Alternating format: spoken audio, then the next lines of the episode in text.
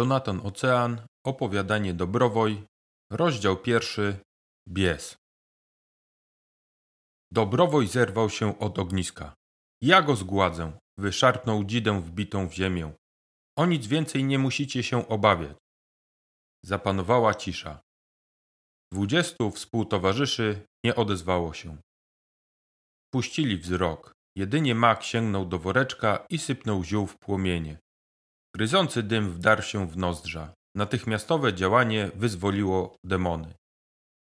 Wypełzły z ogniska, kołysząc się w rytm wiatru, wijąc się wraz z podmuchami i pełznąc po ziemi. Pierwszy pojawił się Leszy, postać lasu.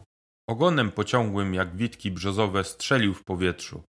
Dłońmi suchymi, a długimi niczym gałązki choinki podrapał się po brodzie sięgającej pasa i przypominającej suchą trawę. Powiało. Wszyscy poczuli zapach szyszek pokrytych świeżą żywicą. Drugi wylazł dobrochoczy, o grzywie upodabniającej go do groźnego lwa. Nogami grubimi niczym korzenie dębu tupnął ciężko, a sierścią gęstą jak krzaki jeżyn zaszeleścił. Lecz on był dobrym duchem lasu, co to podróżnych pokieruje do celu, a skrzywdzonym pomoże. Bujną czupryną załopotał, uderzając zebranych po ogorzałych licach. W końcu ukazał się ten, na którego czekali. Niczym dziki zwierz jako trzeci wyskoczył wielki bies. Ryknął wrzaskiem potężnym, zwalając z nóg pięciu dzielnych wojowników. Pospadali z kłody, jak siedzieli prosto na plecy. I już tak zostali. Nie wiadomo, czy to efekt działania żół szamana, a może słodu zmieszanego z ziołami.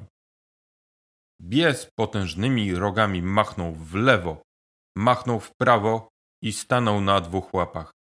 Szponami przeszył powietrze, czym pozbawił przytomności kolejną piątkę.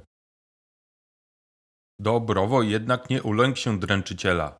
Otrząsnął się z widów urojonych, mocno ścisnął swą włócznię i poszedł z krajem boru. Spieszył ścieżką przez środek łąki i podążał ku przeznaczeniu nad brzeg jeziora. Tam, w choinkowym zagajniku, usłyszał chrapanie zwierza, którego plan miał ubić. Wpierw smród poczuł odpychający, od czego żółć podeszła mu do gardła. Dłoń na drzewcu zadrżała. Jeszcze dziesięć kroków dzieliło go od leża biesa. Już go widział w pełnej krasie. Spał, jak mech kowala przy tym sapał. Na pięć kroków zbliżył się Dobrowoj i stanął. Wzdrygnął się i skupił myśli na zwierzu dwa razy większym niż żubr. Podniósł oręż, zamachnął się, rzucił, ale tak niefortunnie, że nastąpił przy tym na gałąź. Ta z trzaskiem pękła. Wielkie rogi biesa poruszyły się. Łeb natychmiast uniósł. To uratowało ciemiężcy życie. Dzida odbiła się od poroży i u kopyt upadła. Nastąpił na nią bysior przednimi łapami i przełamał jedyną broń dobrowoja.